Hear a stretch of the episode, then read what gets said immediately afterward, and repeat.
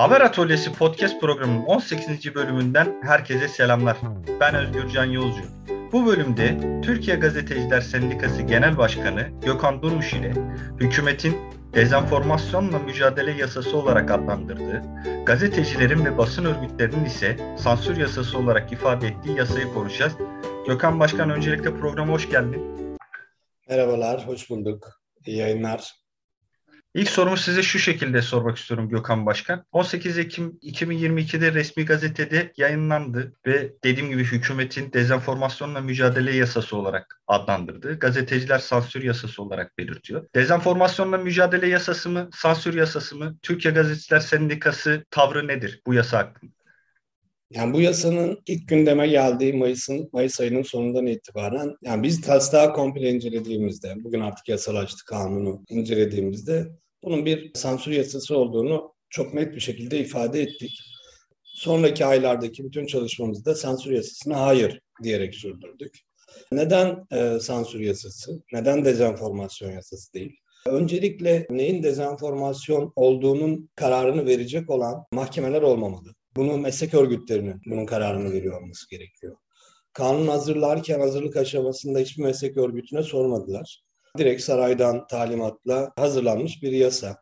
Ee, her ne kadar kamuoyunda dezenformasyonla mücadele edeceğiz, bilgi kirliliğini ortadan kaldıracağız diye lanse edilse de buradan bir destek toplanmaya çalışılsa da aslında bu işin arkasında sosyal medya kullanıcılarını, özellikle gerçeği, haberi e, internet ortamında aktaran gazetecileri, vatandaşların hedef olduğunu çok açık bir şekilde görüyorduk. Çünkü şöyle bir şey var. Yani bir bilginin, bir haberin dezenformasyon olup olmadığına tek başına bir mahkemenin karar verecek olması. O mahkemenin bu alana dair hiçbir bilgi ve birikiminin olmaması. İkincisi uygulama konusunda nasıl yol alınacağının belirsizliği. Evet dezenformasyon yani sadece Türkiye'nin değil bütün dünyanın sorunu. Ama dünyanın birçok ülkesinde e, bu sorunu aşmak üzere meslek örgütleriyle birlikte bir yol izleniyor, bir harita çıkartılmaya çalışılıyor. Ama bizim ülkemizde direkt sarayın talimatıyla bir kanun hazırlandı. Şöyle sorarsak daha açıklayıcı olacağını düşünüyorum. İşte mesela Soma'da, Amasra'da maden kazasında, iş cinayetinde yaşamını yitirdikten sonra Sayıştay raporlarında bu madende eksiklerin olduğunun tespit edildiği ve giderilmesine yönelik raporlar ortaya çıktı. Önce Enerji Bakanı yalanladı. Hayır öyle bir şey yok. Ve arkasından, sonrasından çıktı ki gerçekten Sayıştay'ın bu yönde raporlarının doğru olduğu ve o madenin bu konuda tedbir almadığı ortaya çıktı. Mesela Enerji Bakanı'nın dezenformasyon yaydığını söyleyebiliriz. Bu bilgileri yalanlayarak. İlk olarak bu bilgileri CHP Zonguldak Milletvekili ortaya atmıştı. E, bunu yalanlamak üzerine yaptı ve dezenformasyon yaptı. Mesela Mersin'deki polis evine yönelik saldırıda İçişleri Bakanı çıktı dedi ki bu dedi CHP'nin savunduğu bir gazeteciydi işte belgeleri dedi. Daha sonra anlaşıldı ki o gazeteci değilmiş. Başka birisiymiş. Şimdi günlerce bu tartışıldı, bu konuşuldu. Ve dezenformasyonu aslında İçişleri Bakanı yaydı. Yani şimdi İçişleri Bakanı hakkında o mahkeme karar verebilecek mi? Bir diğeri e, Enerji Bakanı hakkında o mahkeme dezenformasyon yapıyorsun diye iki yıla kadar cezaevine atacak mı? İşte tam olarak bizim e, hukukun bağımsız olmadığı, tarafsızlığını yitirdiği ve iktidar yanlığı kararlar verdiği bir dönemde dezenformasyon gibi nasıl ortaya çıktığı ve nasıl yayıldığı konusunda şüphelerin daha güçlü olacağı bir konuda mahkemelerin karar vermemesi gerektiğini düşünüyorum. Şöyle ki basın meslek örgütleri açısından bu çok kolay bir şey mi? Değil ama imkansız da değil. Yani Türkiye'de gazeteci ilk faaliyeti yürütenlerin sayısı belli. Türkiye'de bu işi yapanların hem basılı medyada hem görsel medyada hem dijital mecralarda bunu yapanlar belli. Ve bunu mes basın meslek örgütleri tanıyor bu kişileri. Dolayısıyla müdahale daha kolay ve daha çözüm odaklı olabilir. Şimdi bir diğer konu dezenformasyonu kim yayıyor? Şimdi gazeteci ben oturduğum yerden haber yazıp bir dezenformasyon yaymıyorum. Ya bunun için benim elimde bir verinin, bir bilginin ya da bana bir duyumun gelmesi gerekiyor. E şimdi bu duyumun kaynağı ne oluyor? Ya bürokratlar oluyor, ya siyasetçiler oluyor, ya siyasi parti yöneticileri oluyor.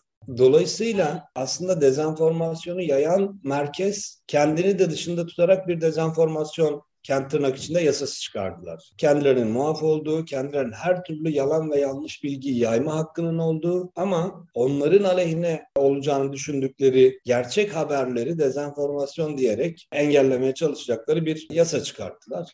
O yüzden bu yasa dezenformasyonla mücadele yasası değil, bir sansür yasasıdır. Bunun için de cezaevine yolu da gösteriyorlar zaten. Gökhan Başkan detaylı bilgilendirme için çok teşekkür ediyorum. İkinci soruyu da şu şekilde sormak istiyorum. Yasalaşan 40 maddeye baktığımız zaman hani gazetecilerin mesleğini sınırlayan, toplumun bilgilendirme sürecini ciddi bir biçimde etkileyen maddelerin hani bana göre 5. madde, 7. madde ve 29. maddeler olduğunu düşünüyorum. Dinleyicilerimiz için kısaca maddelerden bahsetmek ve özetlemek gerekirse Beşinci madde Cumhuriyet Başsavcılığı haber sitelerinde yer alan haberlerde eksik olan yerlerin tamamlanması ve düzeltilmesi için haber sitelerine iki haftalık bir süre tanıyor. Bu tanıdığı süre zarfında haber siteleri gerekli düzenlemeyi yapmadığı sürece de resmi ilanlardan reklam ve çalışanların basın kartları ortadan kalkıyor.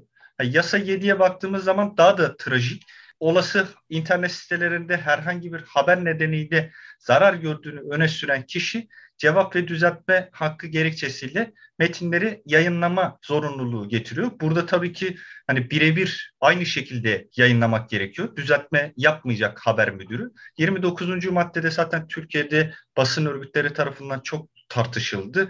Ne halkın yanıltıcı bilgiyi alenen yayma gerekçesiyle bir yıldan üç yıla kadar hapis cezasıyla çarptırılma. Tabii ki derin detaylı yasaları tartışabiliriz. Daha ucu açık maddeler vardır. Ancak bu maddeler hakkında Türkiye Gazeteciler Sendikası'nın düşüncesi nedir? Beşinci ve yedinci maddede değişiklik oldu. İlk hazırlanmış halinde bu yetkiler, beşinci maddedeki savcılığa verilen, basın savcılığına verilen yetkiler basın ilan kurumuna verilmişti. Basın ilan kurumu istediği internet sitesine resmi ilan verecek. İstediğinde basın ahlak esaslarına aykırı davrandığı ki bunu tırnak içinde söylüyorum e, Buna itirazlarımız çok fazla. Aykırı davrandığını gördüğü internet sitelerinde ya da yayın, künye konularında eksiklikler, beyanlar konusunda eksiklikler konusunda ilan hakkını iptal etme, basın kartını iptal etme gibi yetkileri basın ilan kurumuna verilmişti bu yetki. Dolayısıyla şöyle bir tablo vardı ortada. Basın ilan kurumu şu anki kadrosu itibariyle söylüyorum. Dijital dünyaya dair hiçbir fikirleri yok. Şu an internet sitelerine resmi ilanlar verecekler.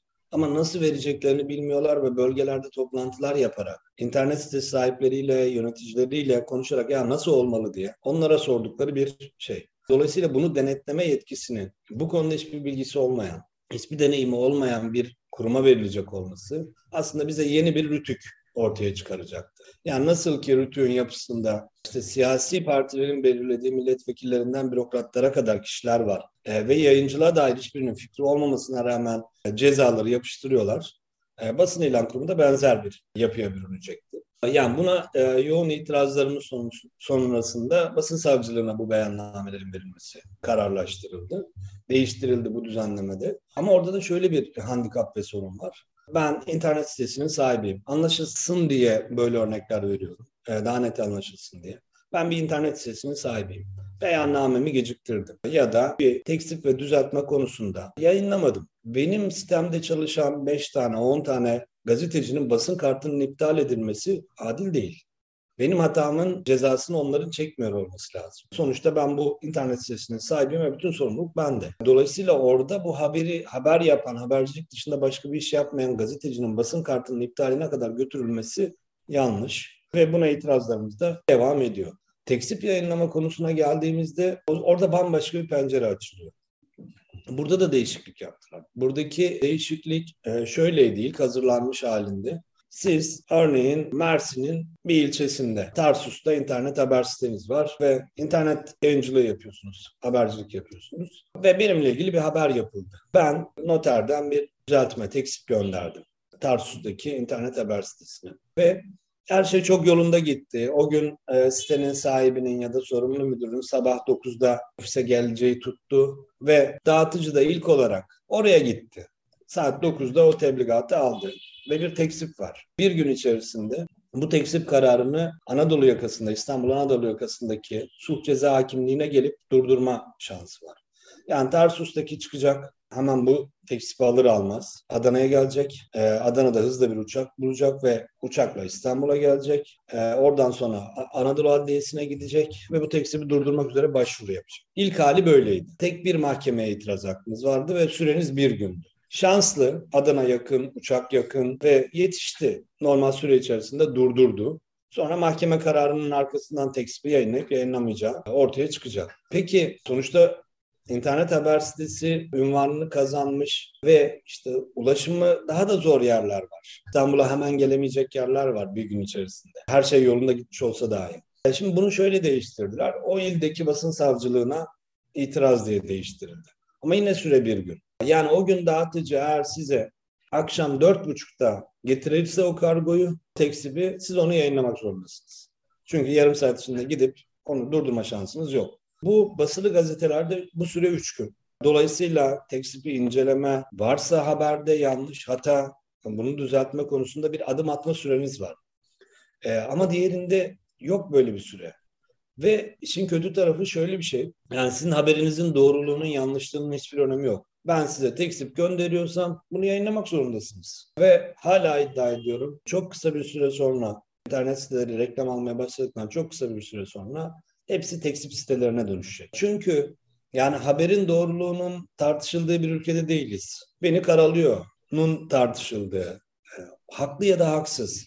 E, sürekli böyle dönen tartışmaların olduğu yerdeyiz. Hadi bu yani bir zaman yarışının içerisinde internet sitelerinde çok daha fazla olacak. E, ve dolayısıyla resmi ilan alacağım biraz gelir elde edeceğim diye e, buraya başvuran internet haber siteleri çok kısa bir sürede e, tekstil sitelerine dönüşecek. Hala bu yani Türkiye'nin önündeki çok önemli problemlerden birisi. Yani bunun için o tekstifi yayınlatmak için bir mahkeme kararı gerekmiyor. Noterden gönderdiğiniz bir düzeltme yazısına aynen girmek zorunda. 29. madde hani zaten çok tartışıldı, çok konuşuldu. Belki çok ayrıntısına girmeden kabaca şöyle bir şey söyleyebilirim. Mesela siz Kocaeli'de deprem bölgesinde yaşıyorsunuz. Orada bir bilim insanı, jeoloji mühendisi çıktı. Dedi ki faylarda hareketlilik var. 3 güne 5 güne deprem olabilir. Bu halkı paniklemeye sevk etmek suç olarak değerlendirilip o bilim insanı tutuklanabilir. Bu kadar ucu açık bir şeyden bahsediyor. Ama onun bunu yapma duygusu ne? Niye 3-5 güne bir şey olabilir? Sonuçta bilimsel inceleme yapıyor. Tabii ki depremin tam ne zaman e, saat kaçta olacağını bilemeyebilirsiniz. Ama bir tahmin öngörüyor ve diyor ki 3-5 gün içerisinde burada bir şey olabilir. E, bu halkı panikletmek diye değerlendirilebilecek bir şey. O zaman e, biz deprem uzmanlarına, bilim insanlarına ya açıklama yapmayın demiş olacağız. Ya da buyurun başka bir tarafından, başka bir pencereden bakalım. Hala pandemi tam olarak hani Türkiye'de fiilen ortadan kalkmış olsa da resmi olarak ortadan kalkmadı. Bir bilim insanının, bir doktorun çıkıp çok daha büyük bir virüs geliyor. Elindeki somut veriler üzerinden daha iyi söylese. Çok daha büyük bir virüs geliyor ve işte binlerce insan ölebilir. Açıklaması da halkı paniğe sevk etmek diye değerlendiriyor. Dolayısıyla biz biraz gerçeklerin üzerine örtmek üzere kullandığımız bir şey bir madde çıkartıldı. E, biz gazeteciler açısından bunun şöyle yansımaları var. Ee, işte kamu barışını bozmak, yaptığımız haberle kamu barışını bozmak. Türkiye'de son 20 yılda o kadar çok grev yasaklandı ki. Mesela şişe cam fabrikasının grevi yasaklandı.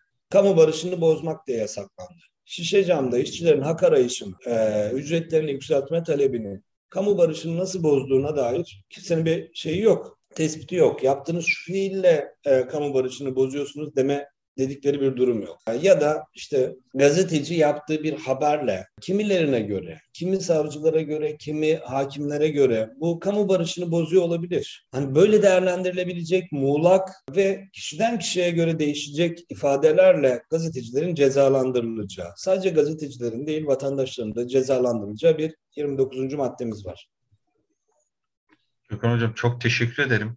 Yani sohbetimizin yönünü de biraz sosyal medya mecralarına da değinmek istiyorum. Çünkü yasada onları da ilgilendiren birçok madde var ve sosyal medya ağlarında da düzenleme geldi. Özellikle 34. maddeye baktığımız zaman da sosyal ağ sağlayıcıları Bilgi Teknolojileri ve İletişim Kurumu'nun belirlediği içerik çıkartma şartlarına uymadığı takdirde band genişliği %90 daraltılacak. Bu bağlama içerisinde size şu soruyu yönetmek istiyorum. Bu mecralarda gazetecilik mesleğini sürdüren bağımsız gazeteciler ve sosyal medyayı bir bilgilendirme aracı olarak kullanan toplumu neler bekliyor?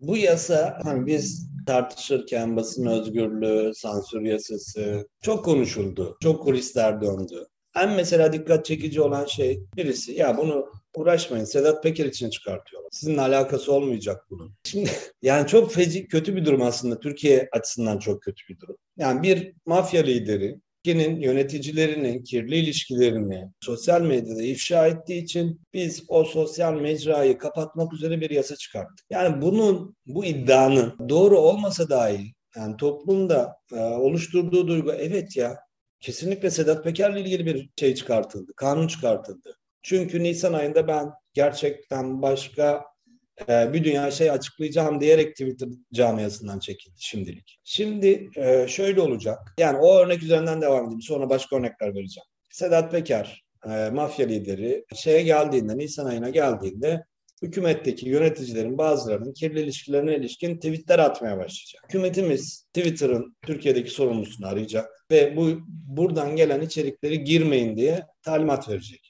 Engelleyemediği koşulda Twitter'ı kapatacak. Yani Türkiye'de Twitter kullanılmayacak. Belki de seçim sonrasına. Belki de bir ay, belki bir iki hafta. Yani böyle bir düzenleme yapıldı. Canlı örneği Taksim'deki bombalı saldırının ardından. Kimse Twitter'a ulaşamadı. Kimse Facebook'a ulaşamadı. Instagram'a ulaşamadı. Hepsinde yani kanun çıktı. Hızlı bir alan daraltma yaşandı. Yani bu ülkenin valisi bile dolaylı olarak tweetler attı. Arkadan dolanarak tweet attı. Çünkü kendisi Twitter'ı kapattı. Ya da kap başkası kapattı da o da bunun mağduru oldu. Yani bir haberleşmenin önüne geçmek üzere bu düzenleme yapıldı. Hani kabul edelim ya da etmeyelim. Bu gazeteciler açısından tabii ki bu noktaya gelmek kötü bir durum. Ee, ama artık Türkiye'de toplum gazete okuyarak, televizyon izleyerek, internet sitelerinde gezerek habere ulaşmıyor. Sosyal mecralardan haberlere ulaşıyor. Ve gün içerisinde bunun da uygunluğu içerisinde olduğu için bugün Türkiye'de gazeteler satmıyor. İşte televizyonlar minimum izleniyor. İnternet haber siteleri e, takip sayısı çok az. Türkiye'nin nüfusuna oranladığımızda e, çok az. E, yani düşünün ki 85 milyonluk ülkede biz totalde 300 bin gazete ya satıyoruz ya satmıyoruz. 85 milyon ülke vatandaş var. 300 bin gazete satışından bahsediyoruz.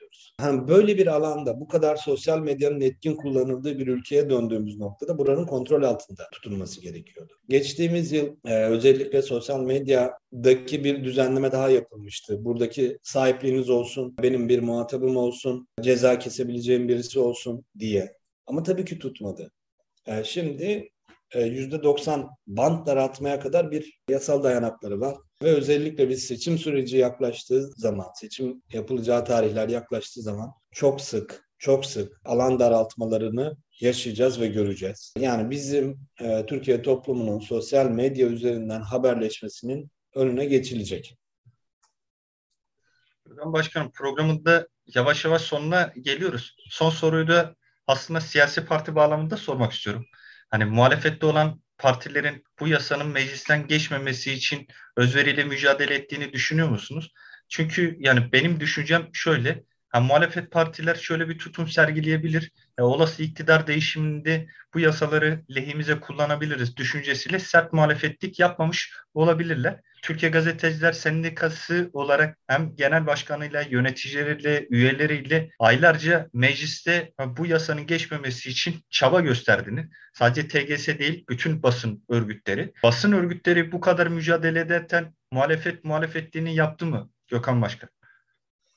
Yani basın meslek örgütleri de yani bence yani Türkiye'deki toplam basın meslek örgütü ve gazeteci sayısını hesapladığımızda e, onlar da yeteri kadar muhalefet yapmak. En azından belli başlı basın meslek örgütleri, bu tehlikeyi gören meslek örgütleri e, bunun çıkmaması için ellerinden geldiği kadar çaba sarf ettiler ve mücadele yürüttüler. TGS de bunlardan birisi. Muhalefet açısından belki şöyle bir şey söylemek lazım. Bir, bu yasa çıktığından beri sanki sadece gazetecileri ilgilendiriyormuş gibi bir hava yaratıldı, bir algı yaratıldı. Yani Türkiye'de gazeteciler e, itibarını kaybetmiş, iş güvencesini kaybetmiş, basın özgürlüğünü kaybetmiş bir meslek grubu. E, dolayısıyla sadece gazetecileri ilgilendiren bir kanun diye kamuoyunda böyle bir algı oluşunca diğer siyasi partiler de ya size nasıl destek verebiliriz? Neler yapabiliriz?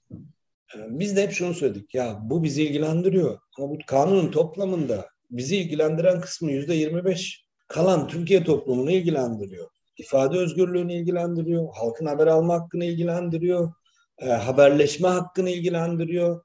Yani dolayısıyla bunu tek başına bize yıkamazsınız. E, sürekli bu ifadeleri e, kullandım. Ancak şöyle bir tablo vardı. Evet yeteri kadar mücadele etmediler. E, çünkü bu mevzu gazetecilerin üzerine bırakıldı. İyi niyetliler, gerçeği görenler vardı. Par, yani muhalefet partileri içerisinde bunlar vardı ve bunların bir gayret ve çabası da vardı. Çıkmasını engellemek üzere. Ama bir toplamda o partinin tüm vekillerine, o partinin merkez siyasetine bu fikri yerleştirebildiler mi? Yerleştiremediler. Ee, yani açıkçası üç kişinin kanunuydu. İki, hazırlayan bir de muhalefetten bir milletvekili. Üç milletvekilinin kapıştığı, üç milletvekilinin o olur bu olur pazarlıklarını yürüttüğü bir kanun çıktı. Dolayısıyla hani şu duyguda hareket ettiklerini düşünmüyorum. Ee, ya biz iktidara gelince bizim de işimize yarar bu duygusuyla hareket ettiklerini düşünmüyorum. Böyle bir niyet yok. En azından konuştuğumuz için hepsiyle bunu rahatlıkla söyleyebiliyorum. Biz de bunu istediğimiz gibi kullanırız gibi bir fikir yok. Her olası bir iktidar değişiminde çok hızla değişecek kanunlardan birisi olacak bu kanun. Engelleyebilirler miydi? Eğer tabanlarını, üyelerini harekete geçirselerdi engelleyebilirlerdi. Çünkü biz basın meslek örgütleri olarak e, Haziran ayında 40-45 tane basın meslek örgütü bu kanunu engelledi. Ekim ayını erteletti.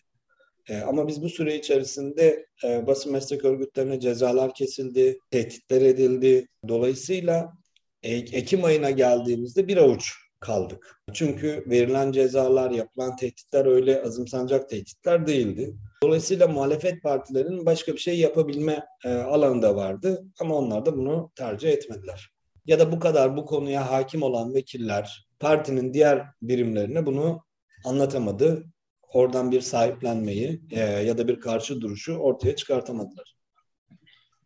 Gökhan Başkan sohbetiniz için çok teşekkür ediyorum. Yani Haber Atölyesi Podcast'e katkınız için de ayrıca çok teşekkür ediyorum.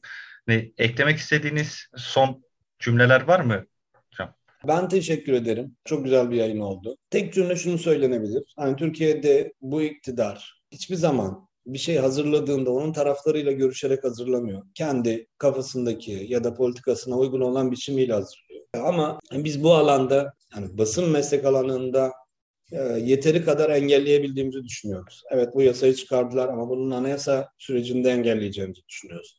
Daha önce e, basın kartlarına ilişkin düzenlemeler yaptılar. E, Danıştay'dan bu davaları kazandık. Ama biraz da şöyle e, düşünülmesi gerekiyor. Evet gazeteciler bu işi iyi koşullarda layıkıyla yapabilmek için mücadele ediyor, edecek de. Ama vatandaşın da şunu görmesi lazım. Ya bu mücadelenin karşılığı onlara giden haber. Dolayısıyla tek başına gazetecilerin derdi değil bu sorun. Yani onların kendi haber alma hakları içinde, vatandaşın kendi haber alma hakkı içinde e, mücadele etmesi gerekiyor. Onların da bu tarz düzenlemeler gündeme geldiğinde aynı reaksiyon içerisinde olması gerekiyor gazetecilerle. Aksi halde bir avuç gazeteci direnecek ama güçlü bir iktidar istediğini yapacak ve kaybolan ne olacak? Evet biz özlük haklarımızı kaybedebiliriz. Evet biz itibarımızı kaybedebiliriz. Ama en tehlikelisi ve en kötüsü toplum haber alma hakkını kaybediyor. Toplum haberi kaybediyor. Tehlikeli olan bence bu. Çok teşekkür ederim Gökhan Başkanım son eklemelerin için. Haber Atölyesi podcast programının sonuna geldik. Bizleri dinleyen, dayanışma gösteren herkese çok teşekkürler. Dayanışmayla.